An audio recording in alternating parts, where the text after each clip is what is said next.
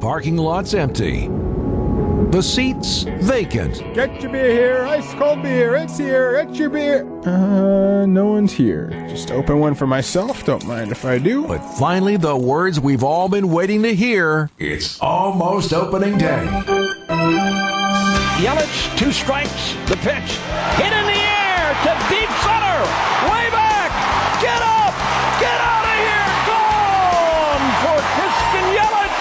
This is the Brewers Countdown to Opening Day Special. Our preview of lineups, rotations, and all things Brewers. And now, batting leadoff, here's your host, Matt Pauley. Quite the hour we've got coming up. Craig Coshun's going to join us in mere moments. We're going to go around the National League Central with Jared Willis, Andrew Wagner, still in Arizona. Everybody else is gone from Arizona.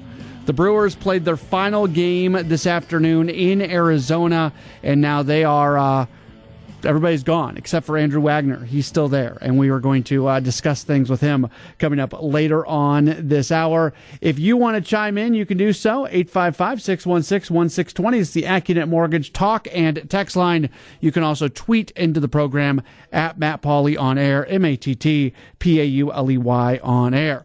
We are back this year with Brewers Extra Innings. You can hear uh, myself and either Craig Coshun or Jerry Augustine following Brewers games uh, on WTMJ, sometimes on 94.5 ESPN. And uh, that's uh, the, we're, we're, just back the way we've always been. Looking forward to it. So uh, happy to welcome on a guy who is uh, back in that co-host role with me.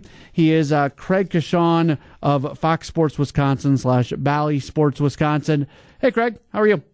I'm doing my I'm doing great, my friend. Uh, I hope you've been well, and uh, can't wait to get the, the baseball season going next week. How are you do? Are you preparing yourself for no longer saying Fox Sports Wisconsin? yeah, um, actually, i have been preparing myself to say um, uh, Bally Sports Wisconsin and American Family Field. So yeah. it's going to be a it's going to be a, a, a double edged sword for me on that one. So yeah, we're we're gonna we're going to Bally Sports the, the same day we're going to officially uh, be saying American Family Field on the air. So it'll be interesting. Is there like a, hope get a little grace period for mistakes? Is there like a cuss jar in the uh, in the booth for either of those going in the uh, wrong direction? Already been sent up, uh, set up, and I think the further we go in, like the second week, I think the I think the uh, fine, you know, doubles. Third week, it triples. So yeah, they're honest. They're honest. Fair enough. Uh, uh, you, are doing a lot of Buck stuff, and this is going to be a crazy few months for you as you as you toggle back and forth uh, between the Brewers and the Bucks. And there's a lot of excitement for both teams. As we talk, we're we're pre-recording this interview before the show. Uh, the Bucks are are on a nice long winning streak. There's optimism about the Brewers. Like all things considered, when you look back at where we were as sports fans or as people who cover sports this time last year to where we're at right now, it, man, it feels a whole lot different. Yeah, it, it really does. It's it's first of all, it was uh, great having the games back, uh, you know, full schedule when I started back up with the NBA in, in late December, and just to know that baseball had its schedule out, and the further we got uh, towards spring training and, and guys reporting and everything. And, and so far, so good, you know, knock on wood, of course. But, uh, um, and the other thing, Matt, it, it's great to see fans, you know, back. I know there's some at spring training. Um, there, there's some in NBA arenas. They're, they're here in Milwaukee. We're going to have, you know, what, 10, 11, maybe 12,000 fans for opening day on April 1st as well for the Brewers. So, um, it, it's starting to feel good again, uh, from that aspect. And, and, you know, just one more for, for all the people who were out of work because of the pandemic, no matter where you were working, but especially the ones that we saw every day at the arena or the ballpark. Uh, it's great to see people coming back to work too. I think that is, um, that's a, a bit of gratitude right there to see everybody, uh, kind of back and smiling and earning some money again.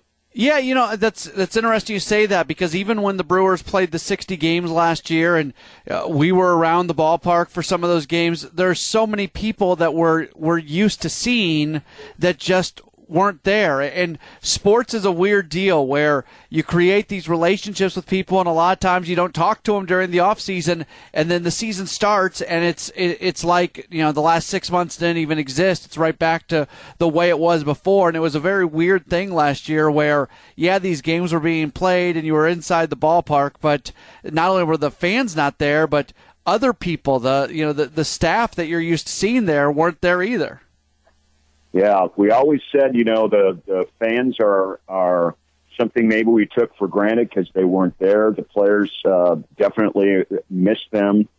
We missed having them around as well. Uh, but I, I think we took uh, all the people that we work with and alongside for granted too. And and it's uh, it's just great to see them back. It it just uh, kind of completes the circle. It makes you feel like uh, you got your family back together again.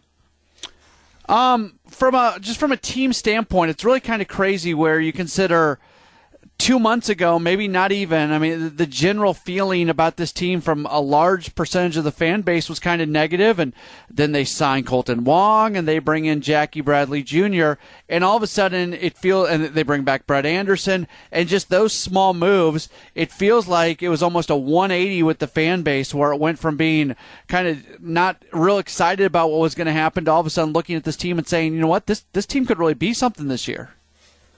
Yeah, for sure. And and um, you know, I I think a lot of it, quite frankly, had to do with you know what we saw offensively or didn't see offensively. Uh, so many guys struggled um, and weren't themselves. And I think the further we got away from you know Yelich's 205 and and Keston Hiura leading the league in strikeouts and you know um, not having Lorenzo Cain around, I think the further we distance um, ourselves from that, saw these guys back at spring training, just listened to their confidence, um, saying last year was uh, something you, you just have to forget. Um, and, and they're confident they're going to bounce right back. They're having good spring so far. Um, knock on wood, everyone's healthy at this point for the most part. Um, that, Matt, and then coupling with the fact that um, I think there's a, a greater appreciation for how this pitching staff – is developing as a whole from, you know, some of the starters to some of the guys in the bullpen that are, you know, homegrown for the most part. And, and you look and you, you feel pretty encouraged that, you know, most of this pitching staff, you know, was developed by this organization. And it's not, it's not an easy thing to do and it takes time. Um, and, and the guys that you mentioned in, in Wong and, and Bradley Jr., I mean, you got, you got two gold glovers, uh, out there so, somewhere in the, in, in, the outfield for Bradley and of course Wong at second base. But you know, bottom line is the defense was was very porous last year, and it's going to be much much better this year as well. And and things uh, are are coming together pretty nicely between the pitching staff and the defense and stuff. I, I just think you got to feel real good about that too they obviously prioritize defense, and up the middle, it's going to be really good. And there's going to be moments at the corners, whether it's Travis Shaw at third. He's he's a fine defensive third baseman, but he's not a, he's not a Gold Glover over there. And, and Keston here at first base. Clearly, there's going to be uh, some growing pains with him over there. But the up the middle defense is the defense that you're more worried about, and it, it feels like there's very few teams in baseball that can put out the kind of defense that the Brewers have. Yeah, I would agree 100% with that. And, and to me, that's what makes your pitching staff even that much stronger. Um, you know, I, I really think the Brewers have the best pitching staff, at least the first, you know, your first two right out the gates in Woodruff and, and Burnes. Uh, definitely the best in the division, maybe, maybe second only to, to Los Angeles Dodgers at this point in the National League. So, um, you know, you put a great defense behind guys that are going to get a lot of strikeouts and and throw a lot of ground balls. And yeah, that's a pretty good that's a pretty good one two punch right there just for just for a blueprint of how you're building your pitching staff. I feel kind of silly asking this question because you can go look at almost any team in baseball, uh, with the exception of a team like the Dodgers, and you're going to go see those guys that are at the back of the rotation, the four, the five this year, the the, the number six guy for the teams that are going to go with the six man rotation at times, and there's not a lot of great options out there. But for the Brewers, if really, if you look at one area on this team where maybe there is some worry, it's the guys that are going to be taking that ball, that fourth, that fifth, that's you know the sixth day. Whether you know is Freddie Peralta going to bring consistency that he hasn't shown? Can Adrian Houser do the same thing? Can Josh Lindblom, when he gets his opportunities to be a starter, uh, can he take that step forward? If there's a question mark, other than the bounce backs that we're expecting, uh, I would think the question mark would be maybe some of those back of the rotation kind of guys. Yeah, I, I definitely would agree. Um, I know uh, Counsell unveiled his, you know, his starting five to start the season, and and it kind of caught my eye that Houser was was right in the middle of that. Um, you know, I know he's been a little bit up and down this spring, and, and last year he had, you know, for for that 60 game season, he had a, a great start and an awful finish to it. Um, and then, you know, they had to use him down the stretch too, which, you know, in the past they pulled certain starting pitchers um, who who have not performed well during playoff runs and and did, didn't have the depth that, that they think that they do right now. So, um, but still, you know, the the top two guys in your rotation aren't going to win every single time out. So those aren't guaranteed victories. You just know they're going to be strong starts, and so you got to have the you got to have the rest of the guys fall in place. That I will say though, they do have the depth to see how things go. And and it's not going to be right out of the gates in April. This team's going to be, you know, uh, the only starting five, you know, that they're going to use. So they're they're going to use their depth. Um, you know, someone's going to succeed you don't expect. Someone's going to fail you don't expect. That's how baseball goes. But I, I still do like their depth um, and what they're trying to put together right now with starting pitching. It feels like we're still waiting for Adrian Houser to kind of knock down that wall. Like two years ago, Brandon Woodruff did it. Last year, Corbin Burnes did it. And you don't have to put up those kind of numbers to, to knock down the wall. But isn't there a point with young pitchers where you you go through like that proverbial wall and all of a sudden you're kind of settled in as a guy who's you are who you are as a big leaguer and there's at least some level of consistency there? Yeah, and I think you know, I think going back to putting him in, you know, in that number three hole right now, um, for for that starting pitching staff. I, I think you know part of that's an underlying message. Um, we think you're a starting pitcher. Uh, you can perform like a starting pitcher. You need to succeed like a starting pitcher now. Here's your chance. And if he fails to do this early, I mean, he's going to be replaced. Uh, but I think from a confidence standpoint, he's probably better off being in that rotation to start the year than he is for them to say, you know, we're not quite sure, uh, or we're not as confident, you know, in you, and we're either starting the bullpen or, you know, uh, put you at triple A level to start out with. I think he deserves a, a chance to, to perform at the, for the expectations that they have of him. And, and I think right now it's, it's his to lose. We saw it in the last couple of years when, you know, Freddie was in the starting rotation. It didn't work out. Corbin Burnes was in the starting rotation a couple of years ago. It didn't work out. Doesn't mean it ends their careers, yeah. but it clearly says if you have confidence in yourself, this is the place we, we have for you, and we have confidence in you need to go out and do it. So let's get it done. Well, Craig, uh, excited you are back uh, on Brewers Extra Innings again this year. It's going to be you and uh, Jerry Augustine uh, splitting the time throughout the course of uh, the season, and we're uh, we're certainly looking forward to that and what's going to be at least a little bit more of a normal year this year compared to what we what we went through last year.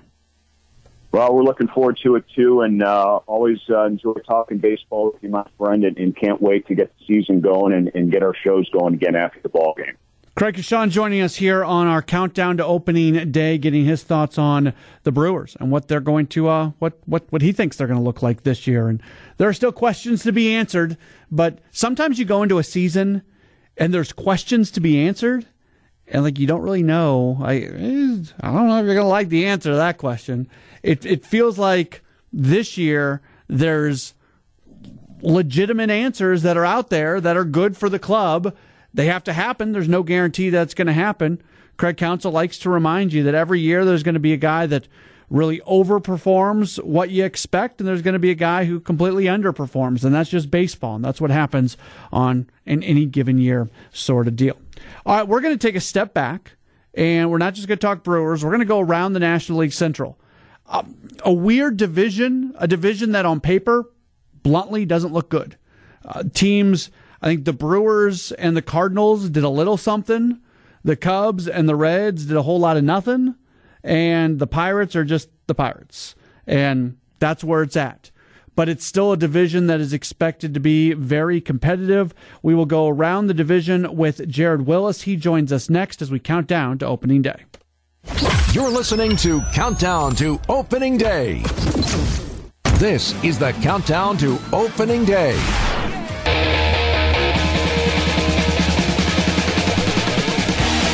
Some prognosticators have the Brewers winning the division this year. The uh, the PECOTA prognostication has the Brewers as the first place team in the NL Central, and that came out before the acquisition of Jackie Bradley Jr. I think generally more often than not, most people out there think that uh, this division is going to be either a two or three team race. Some people look at it as the Cardinals and Brewers. Others look at it as the uh, Cardinals, Brewers, and Cubs.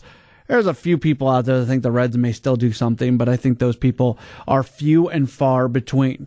Let's get uh, an in depth look at the National League Central. We'll bring in a guy who covers Major League Baseball for Forbes, Spurs, Forbes Sports, excuse me, based out of Chicago. He is uh, Jared Willis. You can follow him on Twitter at JWYLLY.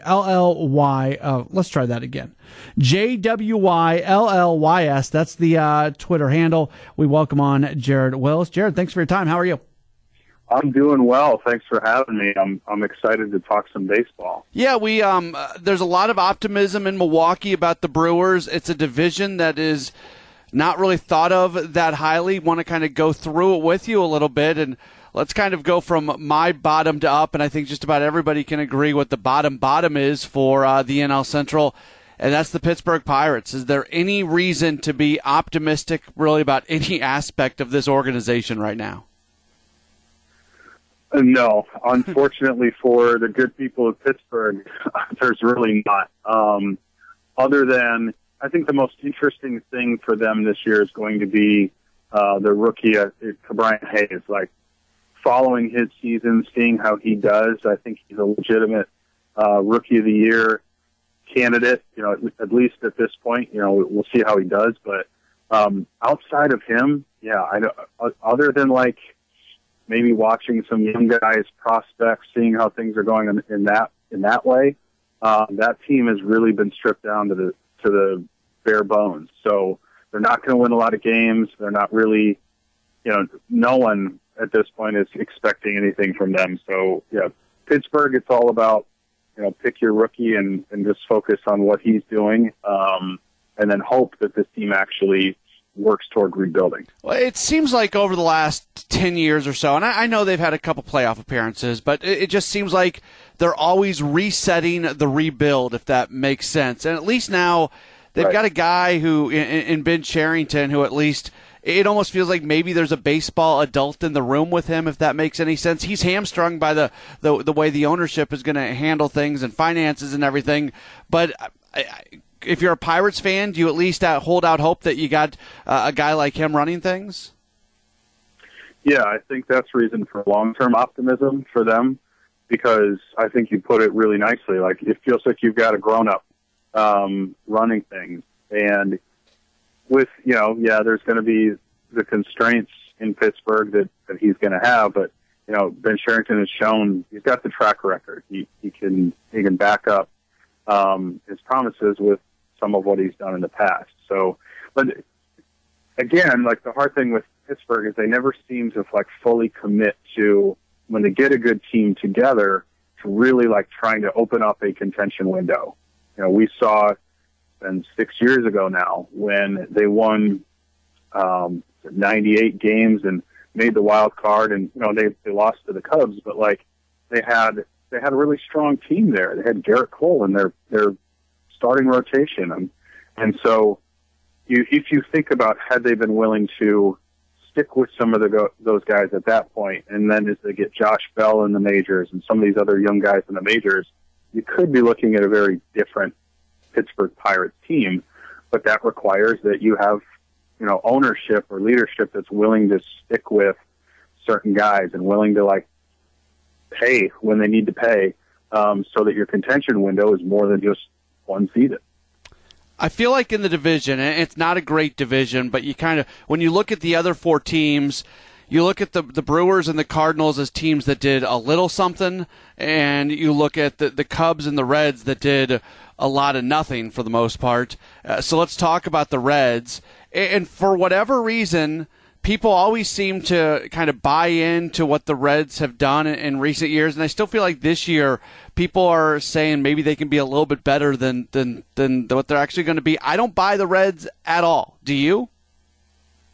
Not really. Um, and, and I've definitely been one of the people who, in the last couple of seasons, especially, when I sit down and look at what they have on paper, I, I've totally, you know, felt kind of wanted to jump on the Cincinnati bandwagon, so to speak. Like they they look in a lot of ways like they should be good. They should win a lot of games, and yet they've shown us year after year that for whatever reason, whatever it is um, that's going on there, that they just they're not putting together actual winning teams. So um, after kind of feeling like I've been burned the last couple of seasons, um, this year I, I'm going into it with much lower expectations for Cincinnati. So although I've seen a lot of people say that the NL Central is, is going to be a four team race, I, I think it's more 3 mm-hmm.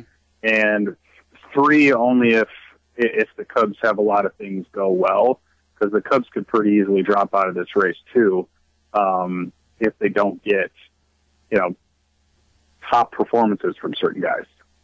The Reds get rid of their closer. They don't sign a shortstop. They lose a guy who won a Cy Young award, and it, it just it didn't feel like they replaced any of those uh, any of those positions. Is that a is there yeah. any reason? I, am going to kind of ask you this question about every team. What's what's the reason to be optimistic about the Reds?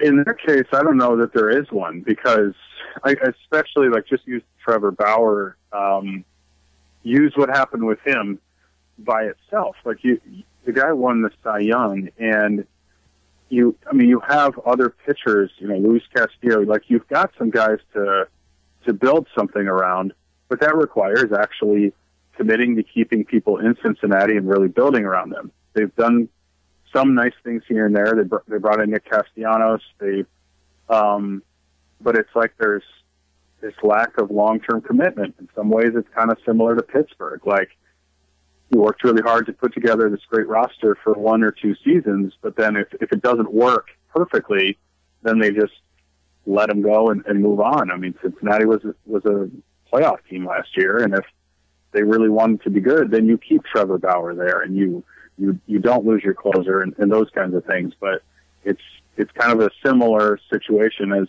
as the Pirates. There's just not like a long term vision, or doesn't seem to be a long term vision there. Do you think they sell off even more as the year goes along? Because they do have some. The, a Sonny. Gray could be moved. A Mike Moustakas could be moved. There's guys like that that there are rumors about them maybe being moved this off season and deals didn't get done.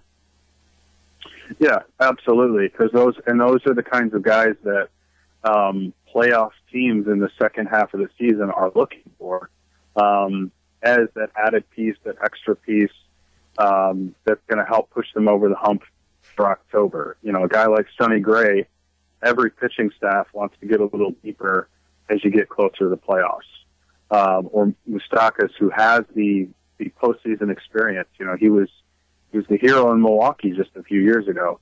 Um, and you know that another guy who a contending team is going to want. So right now, unless Cincinnati just comes out of the gates really hot, I can see um, they're they're going to be selling off more people come July.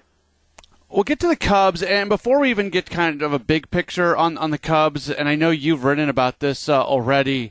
Uh, the big news coming out of Chicago is the, the decision to go with Eric Sogard, a former Brewer, and send down Nico Hoerner, a guy who has had a nice spring, and, and this just it just smells of service time manipulation because he's got to spend just a little bit more than a month uh, off the big league roster, and the Cubs are going to be able to save uh, a year of service time, and clearly, uh, probably the you know the, the, they're the poster child for that stuff because of what happened with uh, Kris Bryant a few years back, and now all of a sudden yeah. a lot more people are taking note of what's going on. But what's your takeaway on this decision that's being made over the weekend?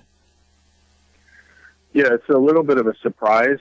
Um, to be honest, I wouldn't have I wouldn't have predicted this. This is not what I expected that they would do. Um, but you know, as you examine the decision, I think there's there's definitely some layers to it. You know, layer number one is yeah, there's there's some service time considerations here. Uh, it's I think it's 36 days, and then they get another year of control. Um, and you're right. I mean, the Cubs after what happened with Kris Bryant, I think any move like this that they make, everyone's going to kind of look sideways at, um, and that's fair. And we're also because what happened with uh, Jarred Kelenic in, in Seattle, uh, where they very clearly are sending him down for service time. So you have that uh, with Nico Hoerner, but there's also just the reality that like I think he's only had something like 200 plate appearances in the minor leagues. He's never played in AAA. He was called up in 2019 from Double A because the Cubs are you know, Javi Baez had just gotten hurt, and so they were kind of desperate. Um, and so there's also a case to be made that the guy just genuinely does need more time in the minors um, to to improve as a hitter. I mean, defensively, I don't think there's a lot you can criticize, but as a hitter, I, you know, there's room for growth. He struck out a lot last year. Um, batting average took quite a dip last year, so there's some signs that you know major league pitching he's not totally ready for. Um, so, but I do think it's probably going to be one of those situations where by the middle of May, Memorial Day, he's probably back with the team. I'm not sure what that's going to mean for Eric Sogard. Um, but for now, at least, yeah, that's, I, I think there's a lot going into that decision, but you're definitely right. The service time question is one that everybody should be asking and, and looking carefully at. People are down on the Cubs because they basically did nothing, and just some very small moves. At the end of the day, you still have Anthony Rizzo. You still have Kris Bryant. You still have Javi Baez. You still have Willson Contreras. I mean, if these guys all perform to the level in which they can perform, and I know we haven't even gotten to the pitching yet, there is at least an avenue for the Cubs to be a good team this year. Yeah, definitely. Um, and when you consider that last year, almost all of those guys had a down year. You know, the only guy in the Cubs roster last year that could say he did all that well on offense was Ian Happ. Um, the rest of the offense was, was pretty terrible, and they still managed to win the division. So if you get a bounce back from some of those guys, they're they're going to be productive. And two, I mean, several of them are entering it. These are contract years. So until you start to see that maybe they've gotten extensions or whatever deal has been worked out, you have guys who are thinking about that next contract. And you know, yeah, it's not as if some a player can ever just flip a switch and suddenly do better, but we've all seen it happen enough times where a guy in a contract year just plays a little differently. Things look a little different. So there are some reasons I think to feel optimistic optimistic about what could happen in Chicago, um, because there's loads of potential there, and guys who are veteran players who are good who are coming off of down years. From a starting pitching standpoint, quite honestly, the rotation doesn't scare you. Kyle Hendricks, Jake Arrieta, a very different Jake Arrieta than when he was last in Chicago. Uh, Zach Davies, Brewers fans very familiar with with what he can do. Uh, but that's a that's a group that you've got a lot of kind of respectable guys, but it's not like you got th- that you know big time stopper in there. Yeah, I think trading away Yu Darvish that's that's pretty huge because he was set up to be your you know your your number one, your that stud at the top of the rotation. They just, yeah, they don't have that. They've got some good. I mean, Hendricks is a great pitcher, but I mean, this is a power league right now where you need power arms, and um, the Cubs just don't have that. They've got a lot of guys who don't throw very hard, good command control types of guys. You know, I've heard the same thing said about um, Trevor Williams, who they brought in. Um, but yeah, when your your number one starter is topping out at 88, 89 miles an hour, um, that's that's a different kind of baseball that you're playing. And yeah, Arrieta like this, he's just not the Arrieta that he was um, a few years ago when he was last with the Cubs. So he's your number three, number four. I think the big question for them is whether or not they can get uh, Adbert Alzolay. Um, if he can pick up the back of that rotation and really start to pitch to what they think he's capable of, that could be a really big difference maker. So a lot of it could actually hinge on him most folks are picking the Cardinals to win the division. They made the splashiest move of the offseason uh, when they went out and got the Rockies to pay them to take Nolan Arenado off their hands, which is still one of the most ridiculous things we've ever seen. Their corner infield is as good as it gets with Arenado and Goldschmidt. Up the middle is okay. Question marks in the outfield with some with some young guys, but it, it's really tough to look past uh, that that duo of or Arenado and Goldschmidt. Absolutely. I mean, I think that's you'd be hard pressed to find a better first base, third base combination than those two guys. Um, and so the Cardinals, even honestly, even before they got Arenado, I, I think I would have picked them as the favorites for the division. But then you go out and you make a move like that, it's it's really hard to justify not picking them for that that top spot. They, you know, maybe rotation wise, kind of unclear, like how deep that rotation actually is. Um, but offensively, at least, they may make up for it, where they're going to score so much that they can get away with not being quite as strong uh, on the mound. So I think they're an easy favorite, but I do also still think that I, I don't see them ever having a uh, significant lead in the division. I, I kind of imagine this to be, you know, they might win the di- division by two or three games. I, I expect it's going to be close all the way to the end. Do they have enough in the rotation? You know what you get out of Jack Flaherty, and that's a fantastic guy to have at the top of the rotation. Hoping for a, a you know Miles Mikolas, um, looking to see what he can do in terms of if he repeats what he did two years ago. Adam Wainwright's back, but Adam Wainwright's a, a year older. Do do they have enough there in the starting rotation? I I don't think so, and I think wh- whether or not they really live up to expectations this year will probably have a lot to do with you know not only whether Adam Wainwright can be decent as your middle of the rotation guy, whether whether or not Mikolas can uh, pitch well. It's going to be like how do they figure out filling in those fourth and fifth spots? Do they, you know, where where are those innings going to come from? Who's going to pick them up? Because um, I mean, Jack Flaherty has shown that he can absolutely be an ace. But he's also still a, pretty young pitcher um, who doesn't have a ton of major league experience under his belt. So, um, do you want to put all of that on him right now?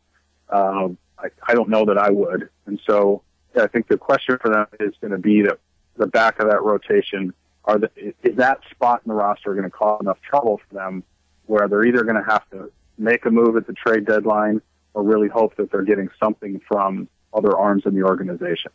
I brought on to go around the rest of the division, but before I let you go, let's talk about the Brewers for, for just a moment. What how they they made some moves. They bring in a, a, a Kolten Wong. They bring in a Jackie Bradley Jr. They bring back a Brett Anderson. They they did stuff where a lot of teams didn't do anything. Do you like this Brewers team? I, I really do because I think they've done they made a lot of moves and they're they're smart moves. Um, they're not necessarily flashy, but they're they're smart. Uh, like the Kolten Wong signing, that's I, I think that's really big. And, and if Keston Hiura can can work out as your first baseman, I think that, that all the better for them. Um, Jackie Bradley, I, putting him into your outfield with Christian Yelich, I mean, that's again, these are moves that are not not flashy. They don't get a ton of press. They don't get a ton of attention, but they're they're smart. So I, I like this in a lot of ways. Um, I think they're built for going through what is going to be. I think the NL Central is going to be tough, not necessarily because all of the teams are that good, but because they're pretty evenly matched. And so it, it stands to be a tough division race this year, but I think Milwaukee's built for that. And I think it helps that they have, over the last few years as an organization, we've seen now where, you know, Milwaukee is, is in the hunt. They're, they're used to battling through tight division races, you know, having, you know, really stepping up in September, doing things like that. So, um, that's why, to me, I think this is, like I said earlier, I think this is in a lot of ways maybe more like a two-team race. This might come down to St. Louis uh, and the Brewers, unless, of course, again, the Cubs, if if certain things break their way. But yeah, I, I see Milwaukee very much competing for the top of this division. So if they don't win it, I still think they've got a shot at being a wild card team. He is Jared Wyllys. You can read his work at Forbes Sports. You can follow him on Twitter at JWYLLYS. Jared, always great to give your get your uh, thoughts on baseball, and I look forward to uh, talking to you again real soon. My pleasure. Thank you. A deep look at the National League Central, which doesn't look overly powerful on paper, but sometimes that's okay if everybody's kind of evenly matched and there's not a whole lot of difference between whoever's going to be the first place team and whoever's going to be the fourth place team. And then you have the Pirates. All right, what are the Brewers going to do in terms of the alternate training site, eventually AAA, using their depth? That's a big part of this year's arrangement coming off the 60 game season. And how is it all going to work out? Maybe you don't even know that the, uh, the, the way things are going to work at the beginning of the season. We'll get into all that and coming up in uh, just a moment as we count down to opening day. Grab your pine tar and stick around. The countdown to opening day continues. This is the countdown to opening day.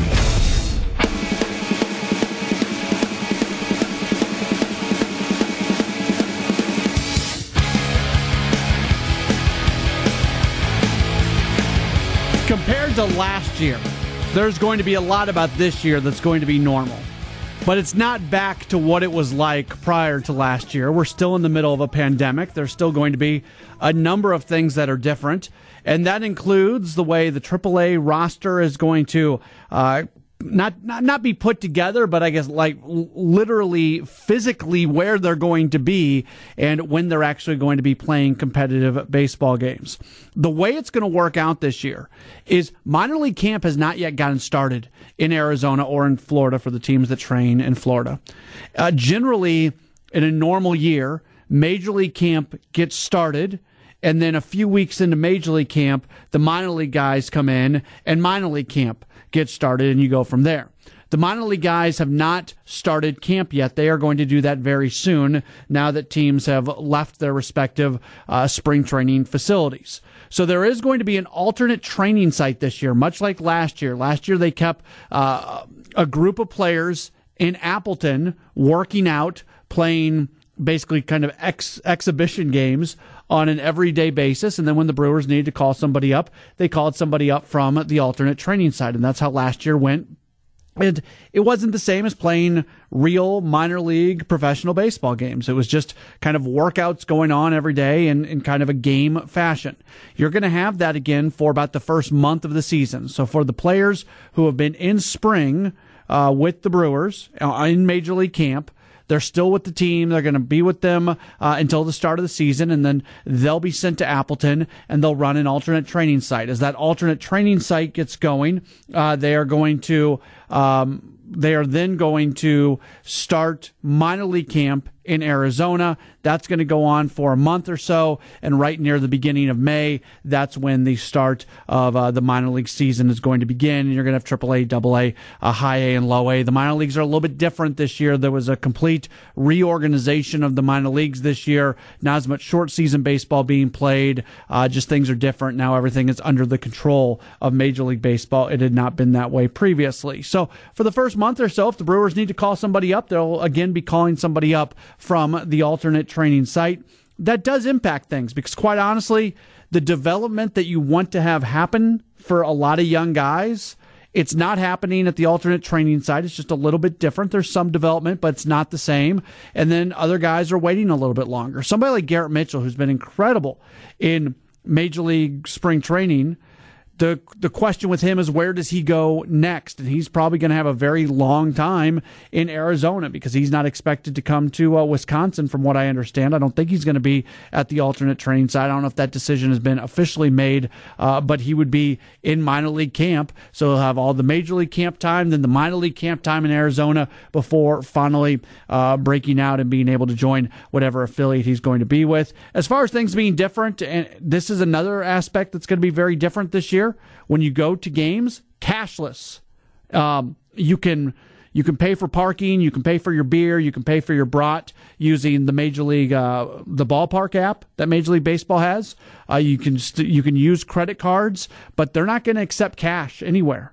If you only have cash with you, there's going to be some machines where you can stick some cash in and it'll spit a card back out at you that you can then use. But part of uh, the mitigation efforts towards trying to stop the spread of COVID 19 is there's going to be zero cash transactions that happen this year at American Family Field. So that's going to be different. That's going to be very, very different. Just keep that in the back of your mind. If you're going to games, you don't need cash bring get your app have your phone fully charged or have uh, have credit cards because that's the way it's going to go almost everybody has left arizona except for andrew wagner of the wisconsin state journal. We put a bow on this by putting a bow on the arizona portion of spring training. We'll talk with andrew next as we count down to opening day. Grab your pine tar and stick around. The countdown to opening day continues. WTMJ, W277CV, and WKTI HD2 Milwaukee. From the Annex Wealth Management Studio. This is News Radio WTMJ. This is the countdown to opening day. You're hearing more about stem cells for treatment. The, the Arizona portion of spring training is over. Yet, Andrew Wagner of the Wisconsin State Journal he's still there. Let's put a bow on this program by putting a bow on the Arizona portion of spring training as we bring uh, Andrew Wagner onto the program. Hey, Andrew, how are you? I'm well, man. How are you? I'm good. What's it? what is it like uh, around a spring training complex? And I guess this year's a little bit different because minor league camp's going to get underway later. But what is it like when everybody gets out of there and all of a sudden there's just not a major league uh, Cactus League spring training game to be held the next day? Um, unlike my colleagues who flew out tonight, like I know that Sunday night at Sky Harbor is like last call on Water Street on a Friday night. So it is, you know, the the complexes go barren pretty quick, and the rental car drop off line is about five miles long, and yeah, it, it's crazy. It's like night and day difference. It's a it's a different situation though this year because now that the major league and the AAA guys get out of there, minor league camp is now going to open here very soon. Yeah, they're going to have a, a little bit of a break while they do the intake testing for the minor league guys, and then they'll get ramped up and get going. And you know, it's it's going to be uh, interesting to see some of these guys that have been in camp with the Brewers in that little mini camp that they had, uh, getting guys some extra work how those guys are going to handle this little bit of a lull, uh, get a little bit of break, and then you know get right back into action. So, uh, yeah, it's it's a new normal. We've used the phrase you know millions of times over the last year, but you know, so far, knock on wood, it seems to be working. Yeah, for somebody like Garrett Mitchell and other young guys who got the opportunity, I assume it's going to be a really long time in Arizona for the for the guys who have been in big league camp but are not coming back or not going to be at the alternate training site. They're going through a full major league camp, and now they're going to have to go through a full minor league camp. Yeah, and I, you know, there's, there's worse places that you could be stuck for a couple of months than Phoenix, Arizona in March. Um, you know imagine as much as I love Appleton, I love the Timber Rattlers. You know, do you want to spend uh, a month up there sitting around, or would you rather spend it down here? You can do a little bit of hiking and see some sunshine. Yeah, you make a, you make a good point. Before we get you out of here, we're done here in just a moment or so. Uh, at the end, you know, we we talk so much about questions to be answered. When you had that kind of checklist of uh, of questions that you wanted to see answered by this team in spring training, do you feel like they did a a, a pretty good job of having a good idea of who they're going to be coming out of uh, coming out of spring training. Yeah, I think so. You know, and I asked Craig Counsell this after the game today uh, against the Reds, and he said, you know, we really didn't have any pressing questions uh, in terms of roster battles or anything like that, but you were curious to see, you know, how it was going to shake out in the outfield. You're curious to see if Kolten Wong can handle the transition. So far, so good. Um, you know, can Orlando Arcia snap out of his little bit of an offensive funk? Can the offense from last year turn it around? And I think we're seeing encouraging signs on all those fronts. It's too early for a definitive answer, but I think if you understand the game of baseball and how it's made up and know that spring training numbers don't count, if you look at the Brewers' body of work over the last six weeks, uh, I think you have to be satisfied that they're in a good place in terms of preparation and you know confidence. Last thing for you, you you know what this team means to this community and the fans. And last year, fans were not able to come to the ballpark, and it was just it was so different as a as a lifelong Wisconsinite. What does it mean to you knowing that beginning on Thursday, it might not be you know full capacity, but Brewers fans are once again going to be able to walk into the ballpark and see games? I expect it to just be therapeutic and loud and screaming. And to anyone that's going to that game, has to take to that game, cherish that moment because it's going to be special. And, and you know, people, I, I made this comment earlier. Someone thought that I, I might be exaggerating a bit, but I would put Thursday up there with the way that you know our our parents and grandparents must have felt when the Brewers played their first game back in '70, hmm. and when the Braves made Milwaukee big league in '53. Like we've been waiting a long time for this. You know, just not just in terms of watching baseball, but that sense of normalcy, that that doing things that we used to do that we kind of took for granted till all this craziness started. It's going to be a really special day. Great perspective. Hey, Andrew, uh, safe travels back to Wisconsin. We will see you in the press box on Thursday. Looking forward to it. And I'm sure we will talk to you uh, much more throughout the course of the year. Take care, Matt. Good to see you. Very good. There's uh, Andrew Wagner joining us here uh, on the countdown to opening day. And here we are. Here we are, just days away from the start of the season. And we are so looking forward to what this season is going to bring.